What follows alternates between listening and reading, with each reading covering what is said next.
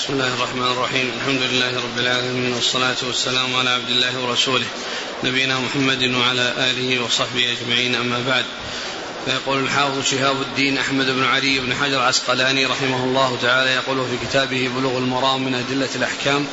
باب المواقيت. وذكر أحاديث منها. قال عن أبي سعيد الخدري رضي الله عنه أنه قال سمعت رسول الله صلى الله عليه وسلم يقول لا صلاة بعد الصبح حتى تطلع الشمس ولا صلاة بعد العصر حتى تغيب الشمس. متفق عليه. ولفظ مسلم لا صلاة بعد صلاة الفجر. بسم الله الرحمن الرحيم. الحمد لله رب العالمين وصلى الله وسلم وبارك على عبده ورسوله نبينا محمد وعلى آله وأصحابه أجمعين. أما بعد فهذا الحديث عن أبي سعيد الخدري رضي الله تعالى عنه أن النبي صلى الله عليه وسلم قال لا صلاة بعد العصر حتى تغرب الشمس ولا صلاة بعد الصبح حتى تطلع الشمس. هذا الحديث يدل على أن هذين الوقتين وهما ما بعد العصر بعد صلاة العصر إلى غروب الشمس وما بعد صلاة الفجر إلى طلوع الشمس وهما آخر أوقات هذين الصلاتين إلا أن صلاة العصر هذا آخر لها وقت اختياري واضطراري وما بعد اصفرار الشمس هو من الاضطرار. وأما بالنسبة للفجر فإنه إلى طلوع الشمس هو اختياري. وفي هذا يبين الرسول عليه الصلاة والسلام أنه ليس للإنسان أن يتنفل وأن يصلي صلوات من النوافل في هذين الوقتين اللذين هما بعد صلاة العصر إلى غروب الشمس وبعد طلوع وبعد صلاة الفجر إلى بعد صلاة العصر إلى غروب الشمس وبعد صلاة الفجر إلى طلوع الشمس. يعني أن على الإنسان أن يكف عن الصلاة في هذين الوقتين وبالنسبة لقضاء الفوائد من الفرائض يصليها في هذين الوقتين كما قال عليه الصلاة والسلام من نسي صلاة أو نام عنها فليصليها إذا ذكرها لا كفارة لها إلا ذلك فإذا كان ذكرها في وقت في هذين الوقتين فإن عليه أن يصلي تلك الفوائد من الفرائض. وكذلك أيضا آه، الصلوات التي آه، تشرع لها الجماعة مثل الكسوف. لو حصل لو حصل الكسوف في يعني في هذا الوقت فإن فإنه لا بأس بذلك. لا بأس بصلاة الكسوف يعني في هذا الوقت. يعني أن أن ما تشرع له الجماعة ما تشرع الجماعة فإنه لا بأس به كالكسوف وك وكذلك قضاء الفوائد من الفرائض. وأما تحية المسجد ففي ذلك خلاف بين أهل العلم. منهم من قال إنه آه، يصليها كقوله صلى الله عليه وسلم إذا دخل أحد المسجد فلا يجلس حتى يصلي ركعتين. ومنهم من يقول لا يصليها لأن الرسول عليه الصلاة والسلام قال لا صلاة بعد العصر حتى تطلع الشمس ولا صلاة بعد الفجر حتى تطلع الشمس. والخلاف في ذلك معروف بين أهل العلم. منهم من يغلب جانب آه، ذات السبب وأن الإنسان يستثنيها ومنهم من يقول يغلب جانب النهي وأن وأنه لا يصلى يعني في في هذين الوقتين. والأمر في ذلك واسع. من دخل وصلى لا ينكر عليه ومن دخل وجلس لا ينكر عليه لأن هذا معه دليل وهذا معه دليل والخلاف بين أهل العلم في ترجيح العمل بهذا الدليل أو بهذا الدليل. نعم. وفي لفظ مسلم لا صلاة بعد صلاة الفجر. لا صلاة بعد صلاة الفجر يعني تنصيص على ذكر الصلاة. لأنه لا صلاة بعد الفجر يعني بعد بعد بعد الصلاة. لا صلاة بعد الفجر يعني بعد الصلاة. لأن وأما ما يتعلق بعد ما يتعلق بالفجر الذي هو طلوع الفجر فإنه لا يصلى فيه إلا ركعتي الفجر. لا يصلى فيه إلا ركعتي الفجر. يعني بين بين طلوع الفجر وبين صلاة الفجر لا يصلى فيه إلا ركعتي الفجر. ويعني سيأتي ما يدل على ذلك. ومن فاتته صلاة الفجر النافلة في وقتها أي قبل أن يأتي بالفرض فيجوز له أن يصليها بعد بعد الفريضة لأنه جاء ما يدل على ذلك عن رسول الله صلى الله عليه وسلم وله أن يصليها في الضحى. وله أن يصليها في الضحى لأنه جاء هذا وجاء هذا. نعم. وله عن عقبة بن عامر رضي الله عنه ثلاث ساعات كان رسول الله صلى الله عليه وسلم ينهانا أن نصلي فيهن وأن نقبر فيهن موتانا حين تطلع الشمس بازغة حتى ترتفع وحين يقوم قائم الظهيرة حتى تزول الشمس وحين تتضيف الشمس للغروب. والحكم الثاني عند الشافعي من حديث أبي هريرة رضي الله عنه بسند ضعيف وزاد إلا يوم الجمعة. وكذا لأبي داود عن أبي قتادة نحوه. ثم ذكر حديث عقبة بن عامر رضي الله عنه ثلاثة أوقات نهانا رسول الله صلى الله عليه وسلم أن يصلي فيهما فيهن أو أن نقبر موتانا بعد عند يعني عند طلوع الشمس حتى آه، ترتفع وعند قيام قيامها في وسط النهار حتى تزول وعند غروبها أو عند عند عند غروبها حتى تغرب حتى تغرب لأنه لا يصلي. هذا هذه الأوقات الثلاثة مضيقة. مضيقة لأنها قليلة لأنها تتعلق بطلوع الشمس وقت طلوع الشمس ووقت قيامها ووقت غروبها. أما ما جاء في الحديث السابق فهما وقتان طويلان متصلان متصلان باثنين من هذه الأوقات الثلاثة وهما ما يتعلق بطلوع الشمس وما يتعلق بغروبها وما يتعلق بغروبها. فهذه الأوقات الثلاثة القصيرة نهى رسول الله صلى الله عليه وسلم أن يصلى فيها وأن يدفن الموتى فيها. وهي قصيرة جدا. يعني ليس ليس فيه آه، آه، وقت يعني آه، وقت طويل وإنما هو وقت قصير. حتى عند دفن الموتى يمكن أن ينتظر الناس دقائق ثم يدفنون إذا كان عند الغروب امتثالا وتطبيقا لهذا الحديث الذي جاء عن رسول الله صلى الله عليه وسلم. ثم ذكر أن الحكم الثاني لأن هذه ثلاث أحكام يعني هي وهي مرتبة على حسب الترتيب الزماني لأنها أولا الفجر ثم الظهر ثم الغروب. يعني عند غروب طلوع الشمس ثم عند قيامها وسط النهار ثم عند غروبها. قال الحكم الثاني يعني من هذه الأحكام الثلاثة وهو الأوسط من هذه الثلاثة وهو عند قيامها. عند قيامها تكونها تصير في على الرؤوس في وسط النهار. قبل أن تتجه إلى جهة الغرب. قبل أن تتجه إلى جهة الغرب هذه آه هذا هو الحكم الثاني. وجاء فيه بإسناد ضعيف أن أن أنها إلا يوم الجمعة. يعني فللإنسان أن يصلي عند الزوال. فللإنسان أن يصلي عند الزوال. وهذا الإسناد الحديث فيه إسناده إسناده إسناده فيه ضعف. وكذلك عند أبي داود وكذا وكذا لأبي داود عن أبي قتادة نحوه. نعم وكذا لأبي داود عند أبي قتادة عند عن أبي قتادة نحوه. يعني نحو الحديث استثناء الظهر. وكل منهما فيه ضعف إلا أن الذي يدل عليه فعل الصحابة رضي الله عنهم وأرضاهم. فإنهم كانوا إذا دخلوا المسجد يوم الجمعة وكانوا يبكرون يصلون ما أرادوا أن يصلوا.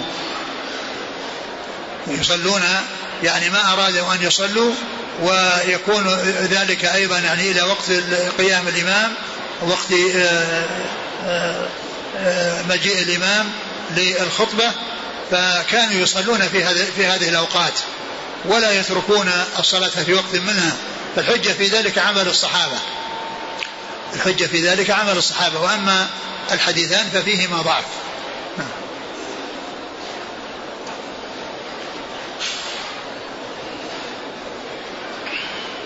وعن جابر بن وعن جبير بن مطعم رضي الله عنه أنه قال قال رسول الله صلى الله عليه وعلى آله وسلم يا بني عبد مناف لا تمنع أحدا طاف بهذا البيت وصلى أية ساعة شاء من ليل أو نهار.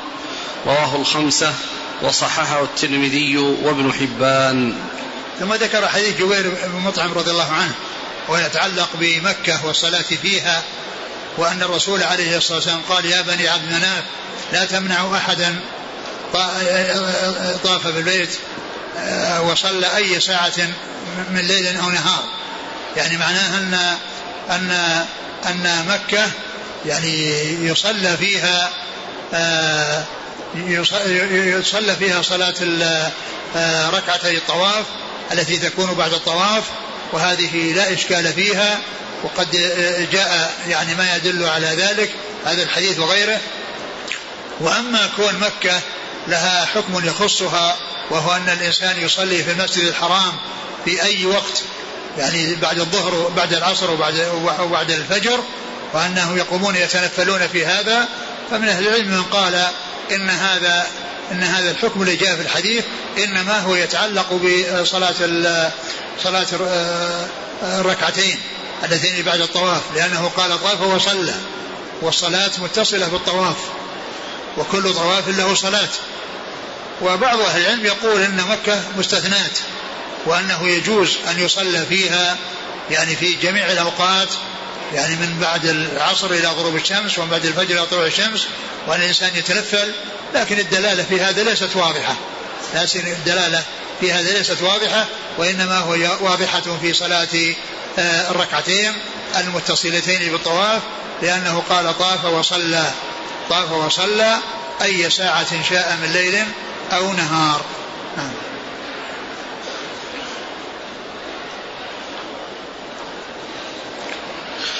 وعن ابن عمر رضي الله عنهما عن النبي صلى الله عليه وعلى آله وسلم أنه قال الشفق الحمرة. رواه الدار قطني. وصحح ابن خزيمة وغيره وقفة. ثم ذكر هذا الحديث عن النبي صلى الله عليه وسلم أنه قال الشفق الحمرة. يعني الشفق الذي آه، ينتهي بوقت المغرب ويعني عند ذهابه يأتي وقت العشاء. هذا هو الحمرة يعني يعني اللون الذي فيه حمرة والذي كان آه، يعني جاء يعني بعد أن غربت الشمس وذهب الضياء يعني شيئا فشيئا وجاء في الآخر حمرة هذه الحمرة التي تكون في يعني في, في الأفق وتكون من جهة الغرب من جهة غروب الشمس. هذه هي التي ينتهي بها وقت صلاة المغرب وبعدها يعني وعند ذهابه وغيابه أي الشفق الأحمر تبدأ صلاة العصر صلاة العشاء يبدأ وقت صلاة العشاء. والحديث يعني آه، في رفعه يعني آه، كلام ولكن صحيح وقفه وأنه قد صح وقفه.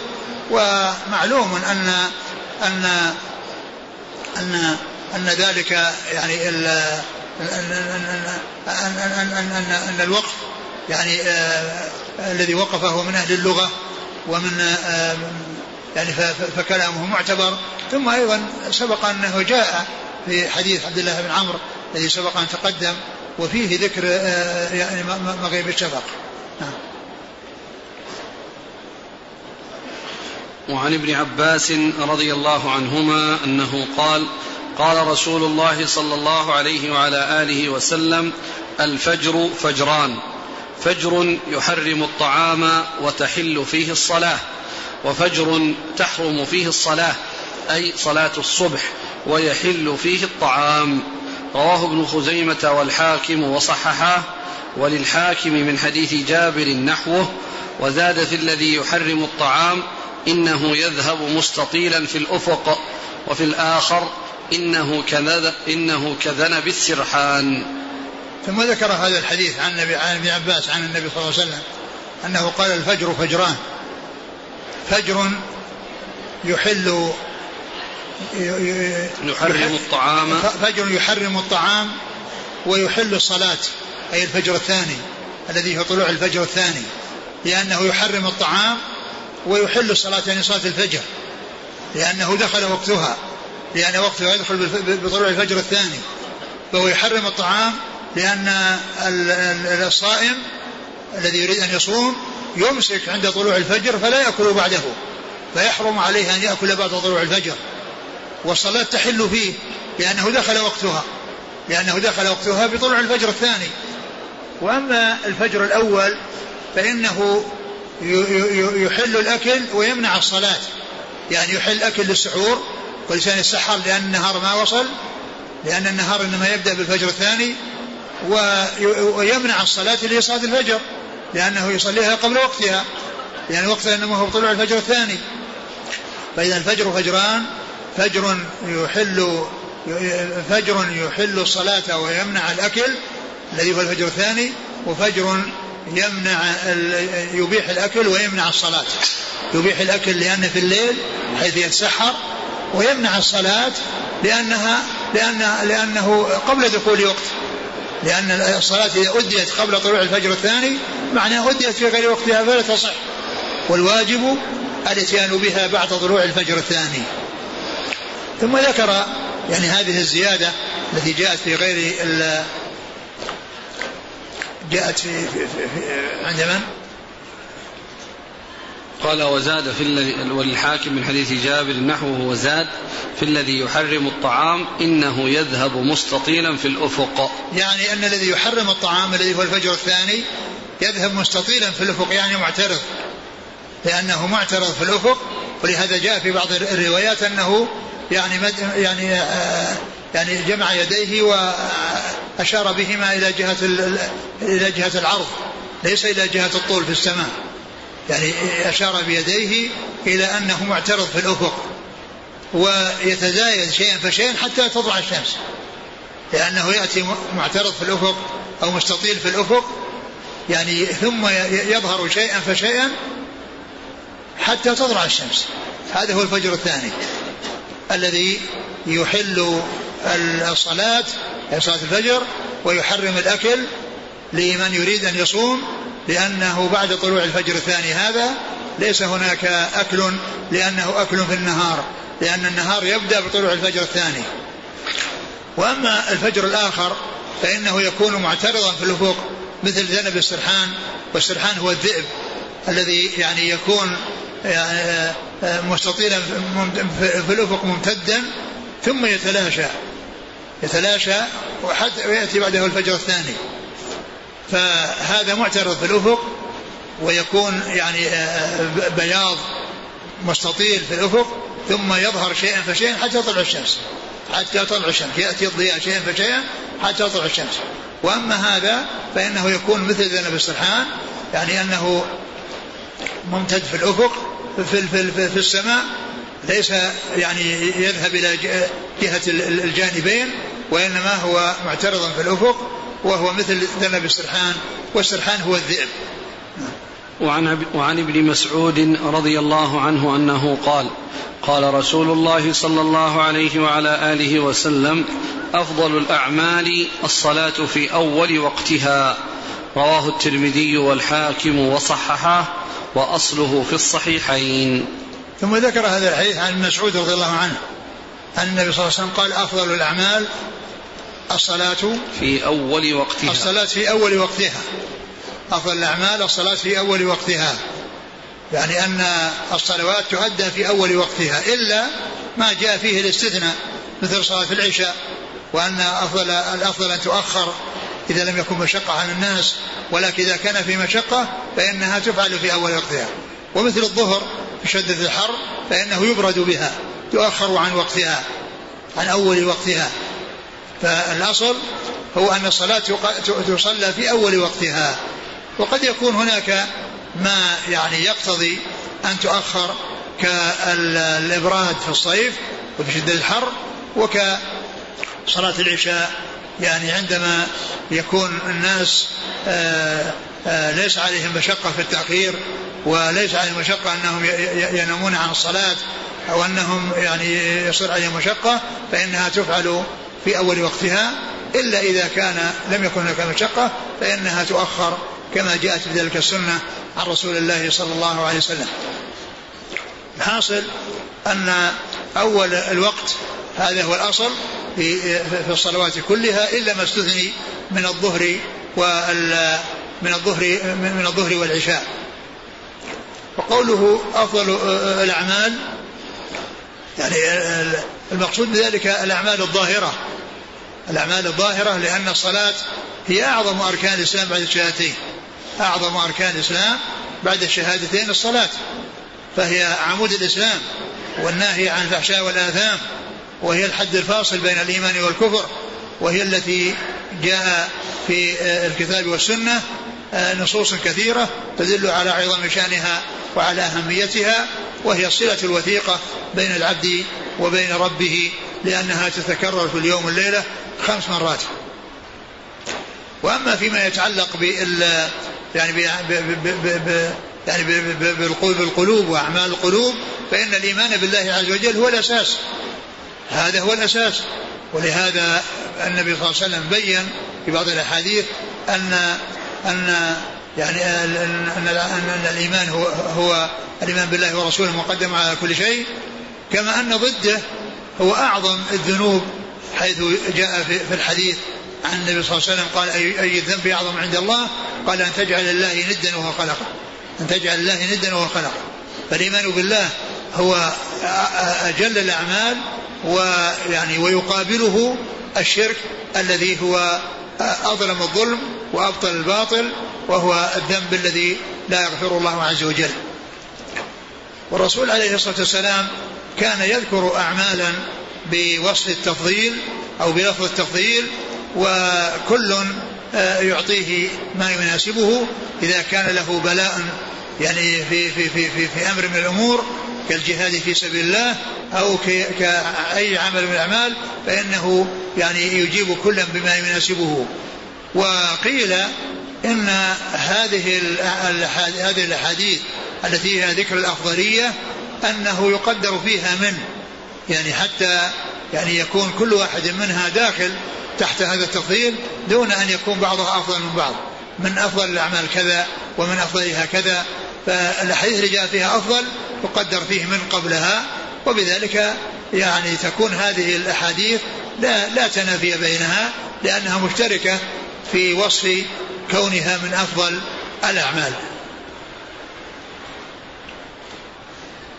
تأخير الصلاة الآن إلى عشرين دقيقة أو خمسة وعشرين دقيقة هل يخالف الإتيان بها في أول وقتها لا ما يخالف لأن هذا المقصود بحضور الناس الناس يحضرون لأن حي على الصلاة حي على تعالوا فالناس ينتظرونهم مدة ما هو يؤذن ثم يقيم؟ يؤذن ثم يقيم. إذا كان الناس حاضرين والجماعة اللي سيصلون هم الحاضرين ما في حد ينتظر نعم يؤذن ويقيم. أما النداء والناس ينادى للصلاة في المساجد فإنهم يعني ينتظرون شيء من الوقت الذي لا يشق على الناس. لأن الإنسان عندما يؤذن يتهيأ للصلاة ويتوضأ ويأتي المسجد. فلو أن الصلاة أقيمت بعد الأذان مباشرة فات الناس آه، كثير من الصلاة أو كلها.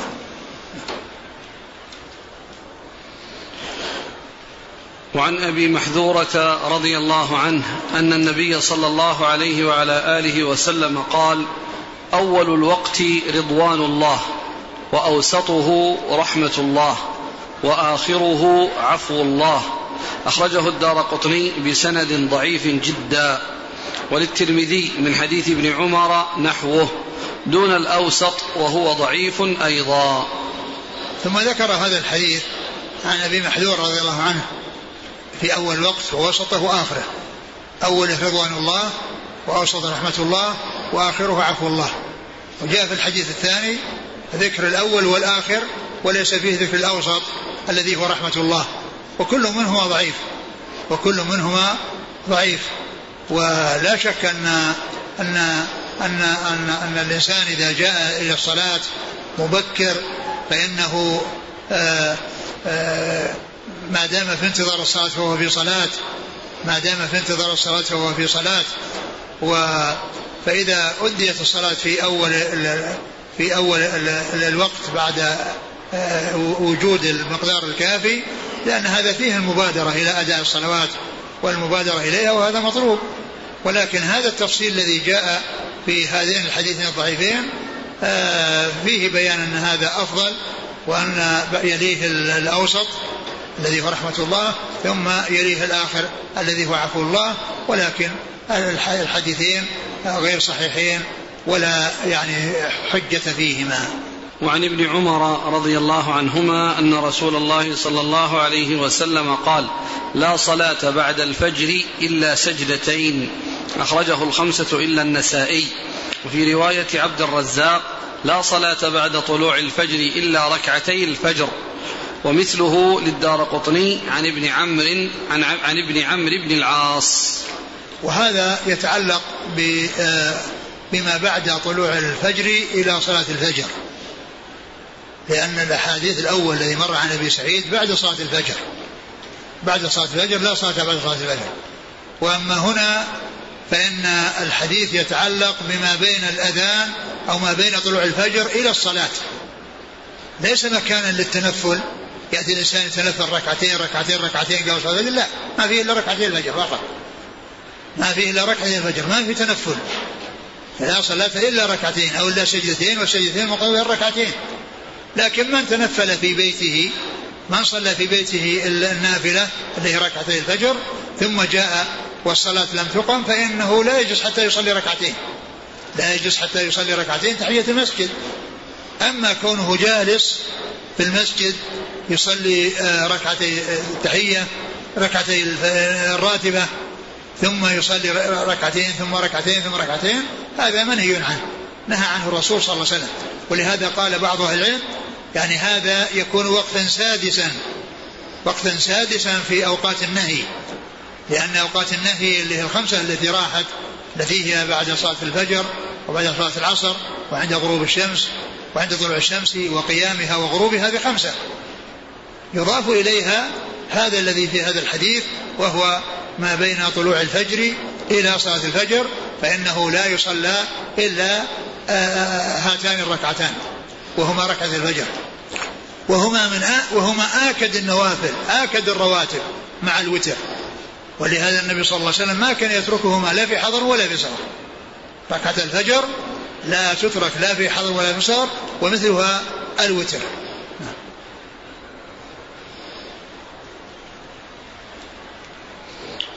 وفي رواية عبد الرزاق لا صلاة بعد طلوع الفجر إلا ركعتي الفجر. نعم يعني بعد طلوع الفجر وقبل الصلاة.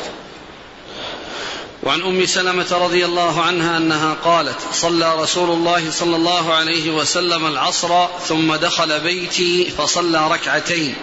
فسألته فقال شغلت عن ركعتين بعد الظهر فصليتهما الآن. قلت أفنقضيهما إذا فاتتا؟ قال لا. أخرجه أحمد ولأبي داود عن عائشة رضي الله عنها بمعناه. ثم ذكر هذا الحديث عن أم سلمة وعن عائشة رضي الله تعالى عنهما وهو أن أم سلمة تقول صلى العصر الرسول صلى الله عليه وسلم ثم دخل بيته فصلى ركعتين. وكان وكانت لا تعرف من عادته أنه يصلي بعد صلاة العصر. لأنه جاء النهي يعلمون النهي لا صلاة بعد العصر حتى الشمس فقال إنه شغل عن ركعتي الركعتين بعد الظهر أي النافلة البعدية أو الراتبة البعدية التي بعد صلاة الظهر أنه شغل عنها ثم إنه قضاها في هذا الوقت ثم إنه قضاها في هذا الوقت. قالت أم سلمة فنقضيهما إذا فاتتا؟ قال لا. فنقضيهما إذا فاتتا؟ قال لا. وهذه الزيادة اختلف في ثبوتها فمن العلماء من قال إسنادها جيد مثل ابن رجب ومثل الشيخ ابن باز رحمة الله عليه رحمه الله رحمة الله عليهما. ومن أهل العلم من قال إنهما غير ثابتتين وان وأن هذه الزيادة يعني غير ثابتة. لكن سواء ثبتت أو لم تثبت فإن صلاه هاتين الركعتين بعد صلاة العصر من رسول الله صلى الله عليه وسلم. جاء الحديث الذي فيه لا صلاة بعد صلاة تغرب الشمس ولا صلاة بعد الفجر حتى حتى تطلع الشمس. فتقابل فيه آه هذا النهي ويعني وفعل الرسول صلى الله عليه وسلم لهاتين الركعتين.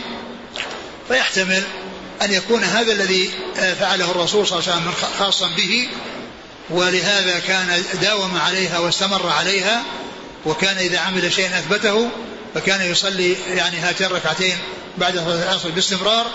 وهذا لا يكون لجميع الأمة وإنما يعني يكون الأخذ بما بقوله صلى الله عليه وسلم لا صلاة بعد العصر حتى تروى الشمس. يعني هذا هو الذي يقدم على غيره. فلا يصلى ولا تقضى الرواتب يعني في في أوقات النهي وإنما تقضى الفرائض. هذه التي تقضى. وإذا كان العلماء اختلفوا في ركعتي تحية المسجد هل تصلى أو لا تصلى وأن من العلماء من رجح لا صلاة بعد العصر حتى تغرب الشمس ومنهم من قال أنها تصلى لقوله لا, لا, لا إذا دخل حتى يصلي ركعتين. وهذا كله أقوال من رسول الله صلى الله عليه وسلم.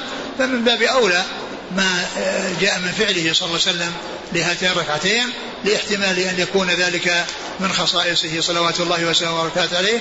ولهذا الأخذ بعموم حديث لا صلاة بعد العصر حتى تطلع الشمس أولى من كون الإنسان يعني يقضي الرواتب بعد العصر رواتب السن الرواتب ليست الفرائض فرائض لا بد من قضائها في أي وقت يذكر الإنسان. نعم. هذا الحديث. عن أم سلمة رضي الله عنها قالت صلى رسول الله صلى الله عليه وسلم العصر ثم دخل بيتي فصلى ركعتين. فسألته فقال شغلت عن ركعتين بعد الظهر فصليتهما الآن. قلت أفنقضيهما إذا فاتتا؟ قال لا. أخرجه أحمد. ولأبي داود عن عائشة رضي الله عنها بمعناه. انتهى الباب؟ نعم. والله تعالى أعلم وصلى الله وسلم وبارك على عبده ورسوله نبينا محمد وعلى آله وأصحابه أجمعين.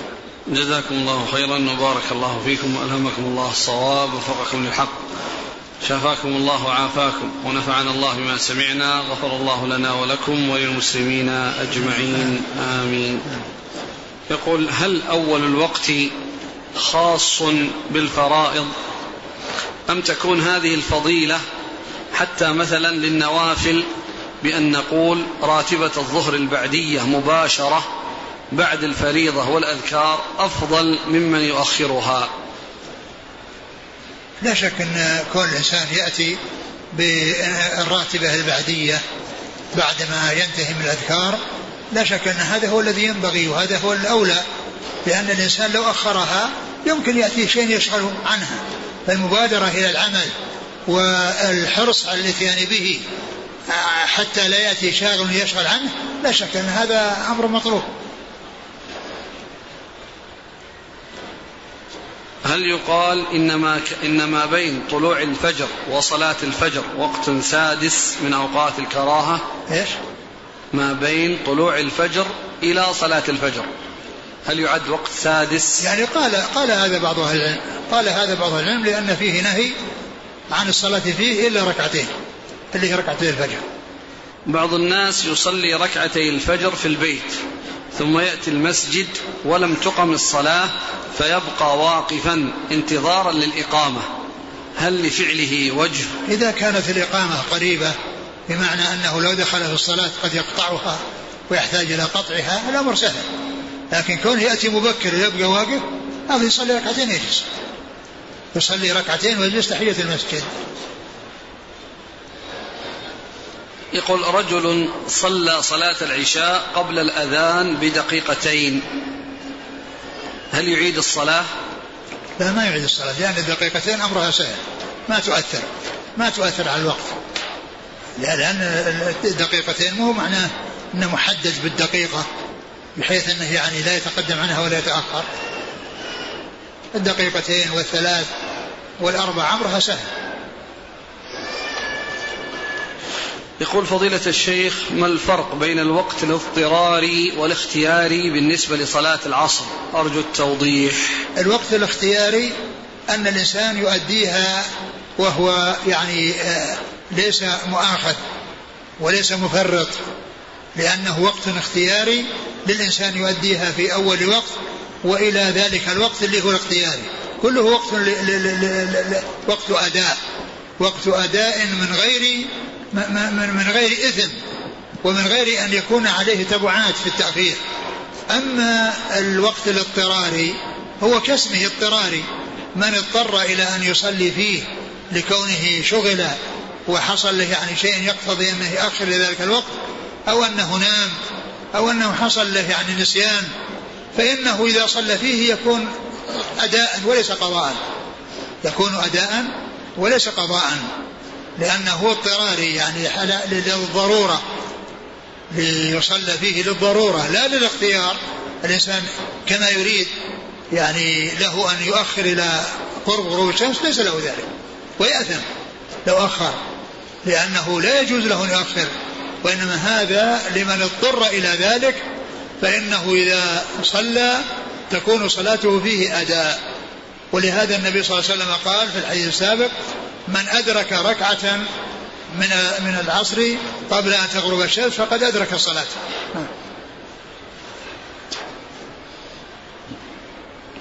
من صلى العصر مع الظهر جمع تقديم هل يحرم عليه التنفل؟ نعم لأن العصر إذا صليت حرم عليه التنفل. إذا صليت العصر حرم عليه لأنه لا صلاة بعد العصر. فيعني يكون الوقت طويلا. إذا كان في جمع تقديم. إذا جمعت العصر مع ال ال ال آه، مع الظهر جمع تقديم فإنه من حين صلاة العصر يكون لا يجوز له أن يصلي. وهذا من جنس العشاء إذا قدمت مع المغرب. فإن الإنسان يصلي صلاة الليل. يصلي صلاة الليل. يعني من بعد صلاة العشاء سواء آه، أديت في وقتها أو أديت مع العصر مع مع المغرب في في أول وقت المغرب فإن ما بعد المغرب يعتبر تؤدى في صلاة الليل. وكذلك هنا من صلى العصر آه، تقديم جمع تقديم مع الظهر فإنه من بعدها ليس له أن يصلي لأنه داخل تحت قوله صلى الله عليه وسلم لا صلاة بعد العصر أي بعد صلاة العصر حتى تغرب الشمس. هل يجوز تأخير الإقامة إلى أربعين دقيقة في صلاتي الفجر والعصر دائما؟ والله الأمر واسع. إذا وضع للناس تنظيم يعرفون أن أنها يعني سيدركون وأنهم يعني لا تفوتهم الصلاة. إذا وضع تنظيم يعني يحدد يعني مقدار يعني لا لا يشق على الناس ولا يؤخر الصلاة. لأنها إذا إذا أخرت يعني مسافة طويلة مثل الأربعين الأربعين كثيرة. الأربعين كثيرة. لكن إذا وضع يعني شيء يعني ليس فيه مشقة وليس فيه يعني إلحاق ضررا بأحد أو أن أنها آه، يؤدي إلى الإسفار بدون صلاة يؤدي إلى الإسفار كون الناس يسفرون ويحصل إسفار الإسفار لا يكون يعني الناس يؤخرون حتى يأتي وقت الإسفار لكن لو دخلوا في الصلاة وطول القراءة وجاء الإسفار ما في بأس. يقول الرجل يصلي في آخر الوقت أو في وسطه سواء وحده أو جماعة في الحضر فهل يؤذن؟ يشرع يشرع الإنسان أن يؤذن. يشرع الإنسان أن يؤذن ولو كان وحده ويقيم ولو كان وحده. وهل الحكم نفسه إذا كان لكن في الأذان أذان خاص ما هو يؤذن مثل ما يفعل المؤذنون يرفع صوته ويشوش على الناس. وإنما يؤذن أذان قصير. يعني إلا إذا كان في بر فإنه يرفع صوته. نعم. يقول وهل هذا الحكم كذلك ينطبق على أيام الموسم في منى؟ كيف؟ الحكم أنه إذا صلى في آخر الوقت أو في أثنائه يؤذن. هل الحكم كذلك ينطبق على أيام الموسم في منى؟ الشيء الذي يشوش على الناس ما ينبغي ما ينبغي أن يشوش على الناس. يعني الناس يأذنون في أول الوقت وإذا تأخروا قليلا لا بأس بذلك لكن كونه يأتي في آخر الوقت فإن هذا يشوش. لو كان لو لو صل لو أذن للظهر في في آخر وقتها يظن الناس العصر جاءت يروحون يصلون العصر. يقول هل يجب علي الوضوء بعد اغتسالي يوم الجمعة أو كذلك الغسل للعمرة؟ هل استبيح الصلاة؟ الوضوء لا بد منه. الوضوء لا بد منه ولو اغتسل للجمعة أو يعني للدخول في الإحرام أو للإحرام يعني الوضوء لا بد منه وإنما الذي يمكن أن الذي يعني يتداخل غسل جنابة لأن رفع غسل الجنابة رفع حدث والوضوء رفع حدث فإذا اغتسل للجنابة ويعني آه، ونوى الاثنين ولم يمس ذكره يعني آه، في آه، في أثناء اغتساله لأنه يعني إذا استنجى في الأول ثم بعد ذلك يعني كمل الوضوء ولم يمس ذكره فإنه يدخل لا صرف الأكبر.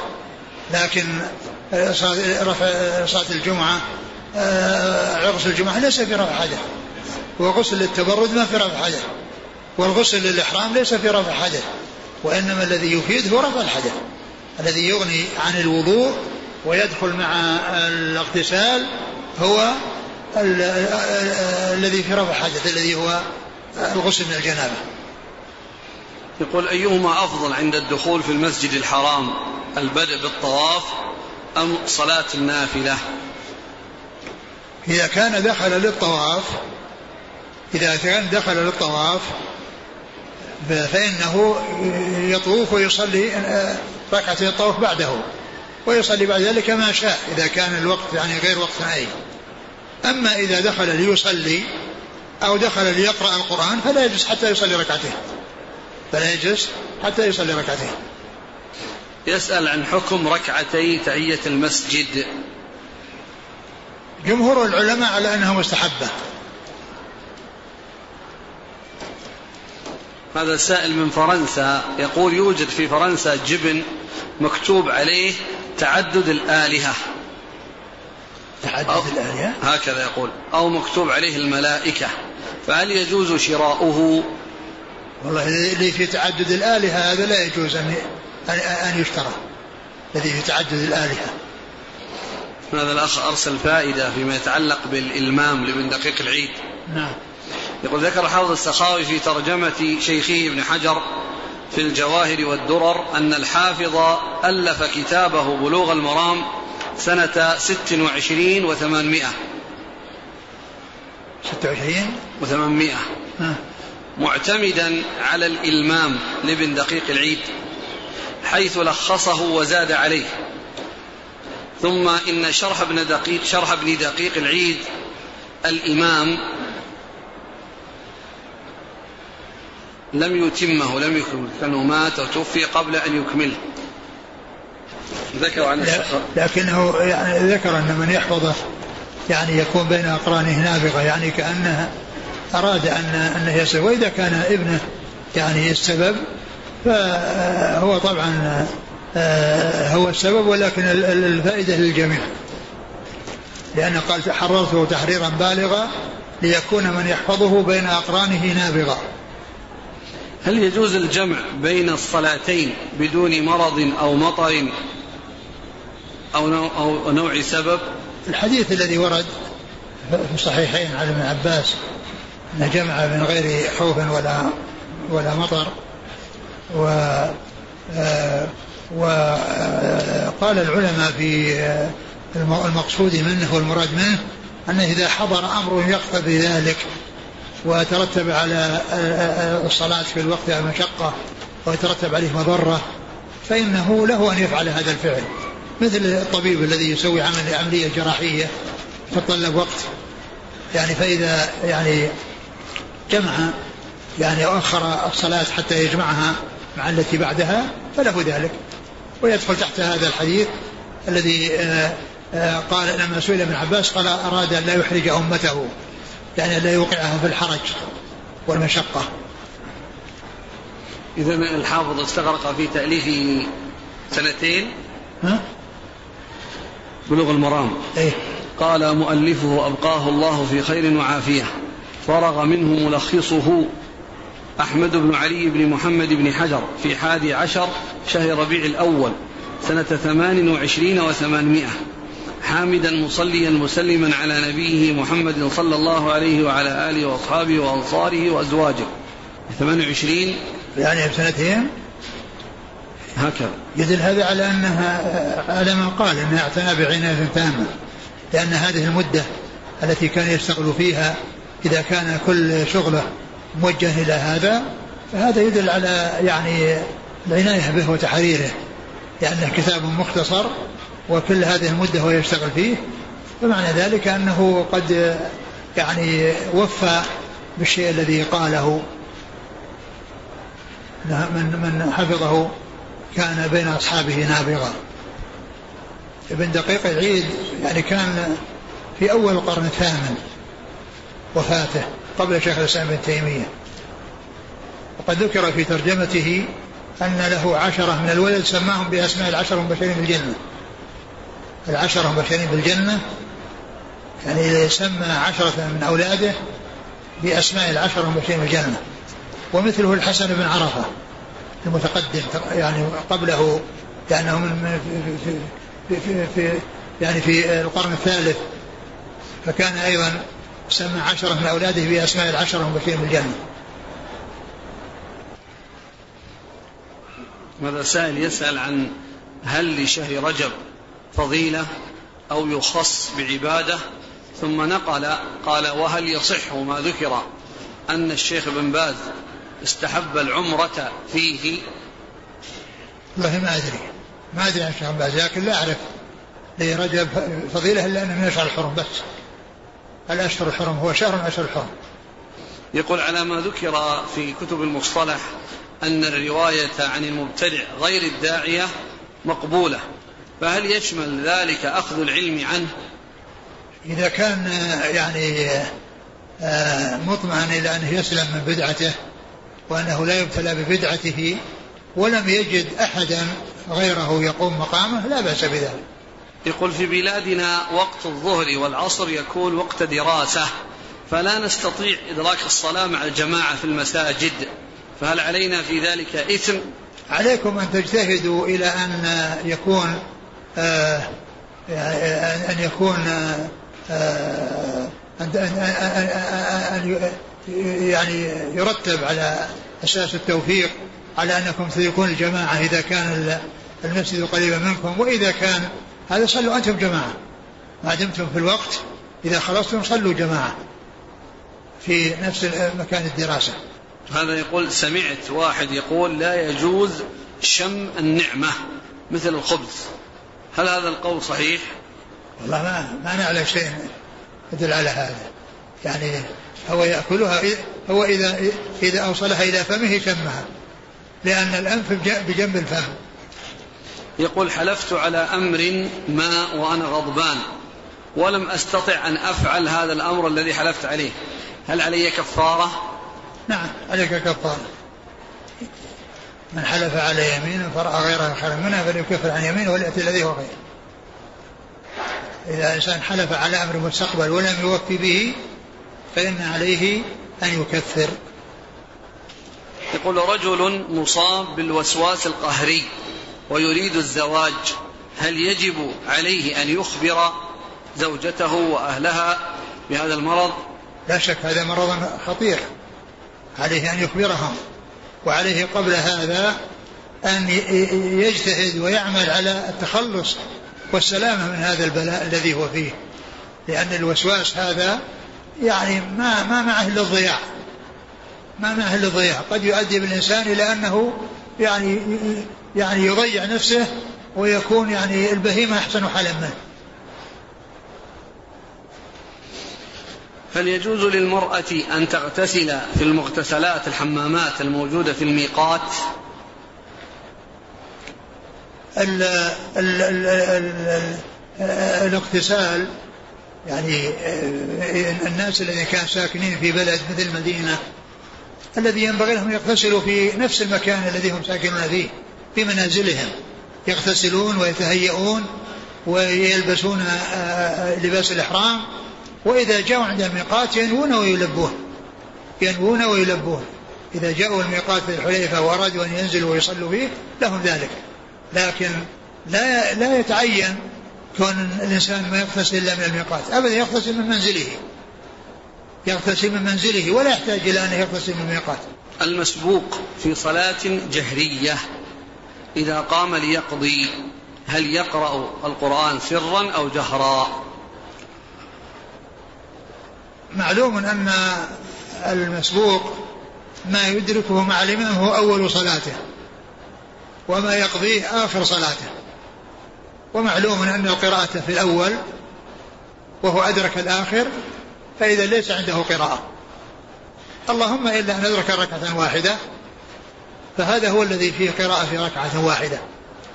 لكن إذا كان فيه تشويش على أحد بأن يكون في مسجد وأن يشوش على الناس لا يفعل. لكن إذا كان في آه، في مكان ما في تشويش نعم. لأن الركعة الأولى هذه يعني فيها قراءة وقد فاتته وأما الركعتان الأخيرتان هذه ليس فيها قراءة فهذا لا لا ليس يعني مثل ما أنه وراء الإمام ليس فيها قراءة. فإذا ما يدركه المسبوق هو أول صلاته. إذا دخل معه في الركعتين الأخيرتين هذا أول صلاته. هما أخيرتان للإمام وأوليان للمأموم وأوليان للمسبوق. فإذا قام يقضي ما يقضيه هو آخر صلاته لأن الأول أول والآخر آخر. والركعة التي فيها تكبيرة الإحرام هي الأولى. الركعة التي التي فيها تكبيرة الإحرام هي الأولى. ما يمكن تكون تكبيرة الإحرام في في في ركعة ليست هي الأولى. يقول هل يوجد حديث ثابت بأنه لا تصلى الصلاة مرتين؟ أي صلاة؟ عموما. يعني صلاة الفرائض؟ أي. يعني معناها صلى مرتين معناها يصير أكثر من خمس؟ الله فرض خمس صلوات ما فرض ست ولا ولا عشر ولا أقل ولا أكثر. فرض خمس صلوات. خمس صلوات في اليوم والليلة. فليس الإنسان أن يصلي صلاة مفروضة. نعم يمكن أن يكون يصلي لكن الثانية نافلة. مثل الرجلين الذين آه، آه، الرسول صلى الله عليه وسلم في منى لما صلى بنا صلاة الفجر في مسجد الخيف لما فرغ من الصلاة وإذا رجلان جالسان ما صلوا مع الناس. فدعا بهما فأتي بهما ترتعد فرائصهما فقال ما لكما لم تصليا الصلوات المفروضة خمس صلوات. لا زيادة عليها. كما قال خمس صلوات كتبهن الله في اليوم والليلة. وكذلك ما جاء في حديث الإسراء هي خمس في العمل وخمسون في الأجر. خمس في العمل وخمسون في الأجر. أما كون الإنسان يصلي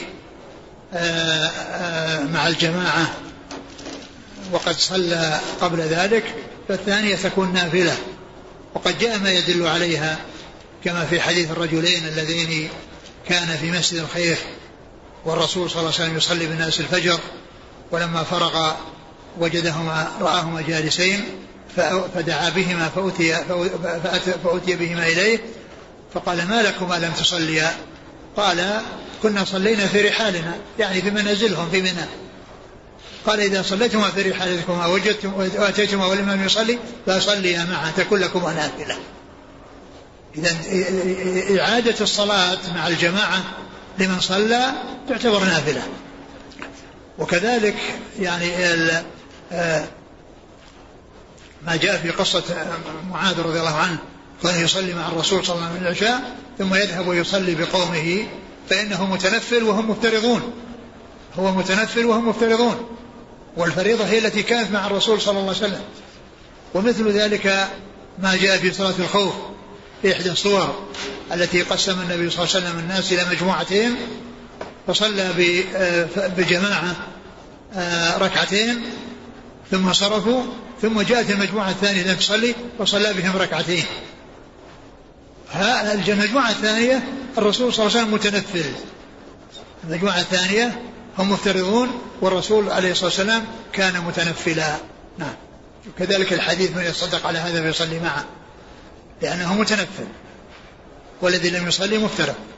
الذي دخل ولم يصلي هو مفترض. والذي يصدق عليه متنفل. يقول ما حكم استعمال الأحجار الكريمة التي تجعل في الخاتم بالنسبة للرجل. هو الذي ورد فيما يتعلق بالجواز هو هو الفضة بالنسبة للرجل. وأما يعني يعني مثل ذلك يعني ما نعلم شيء يمنع منه. لكن التزين بشيء يعني يعني فيه في في, جمال وأنه يعني يكون يعني لائق بالنساء ومناسب للنساء إذا كان كذلك لا يفعل الإنسان يتشبه في الرجل بالنساء. وأما يعني الذي يمنع منه هو الذهب هو الذي لا يجوز استعماله وأما غيره يجوز أن يستعمله إلا أنه لا يستعمل الحديد. لا يستعمل الحديد. يقول ما هو الضابط في معرفة خصائص النبي صلى الله عليه وسلم؟ كيف نقول عن الركعتين بعد صلاة العصر من خصائصه؟ مثل ما أن كونهم داوما عليها يعني استمر عليها هذا من خصائصه. لكن الكلام على المقابلة بين شيء فعله الرسول صلى الله عليه وسلم محتمل أن يكون من خصائصه ونص واضح في منع الصلاة بعد العصر. لا صلاة بعد حتى تغرب الشمس. فإذا هذا أرجح هذا من هذا وهذا مقدم على هذا. من استيقظ عند شروق الشمس هل يصلي الصبح مباشرة أم ينتظر حتى ترتفع؟ لا إذا كانت طلعت الشمس ينتظر. إذا كانت أنها طلعت أو أنه ما بقي منها ما يكفي ما يعني ما بقي يعني قبلها ما يكفي لركعة فإنه ينتظر ولا يصلي عند طلوعها يقول ما حكم الأخذ من ماء زمزم الموجود بداخل المسجد النبوي؟ إذا كان المسؤولون في الحرم يأذنون فيه فما ما بأس. ما هي كفارة النذر؟ كفارة يمين. امرأة في لسانها عيب عند نطق حرف الراء وتقدم لها رجل للزواج فهل يجب عليها أن تبين له؟ وهل يعتبر ذلك عيبا في النكاح؟ لا ليس عيبا في النكاح. أقول ليس عيبا في مثل هذا ليس عيبا في النكاح. يقول علي أكثر من كفارة فهل يجوز إعطاؤها لرجل واحد؟ لا لا تعطيها رجل أعطها لعدد. لأن الكفارة اليمين عشرة أشخاص فأنت تعطي لعشرة أشخاص أو عائلة مكونة عشرة أشخاص أو يعني تعطيهم يعني يعني المهم إنك لا تعطيها لواحد وتخص بها واحد ينفق على نفسه فيها أيام أو أشهر وإنما أعطيها لمن لأناس يستفيدون منها. جزاكم الله خيرا سبحانك اللهم وبحمدك أشهد أن لا إله إلا أنت أستغفرك وأتوب إليك.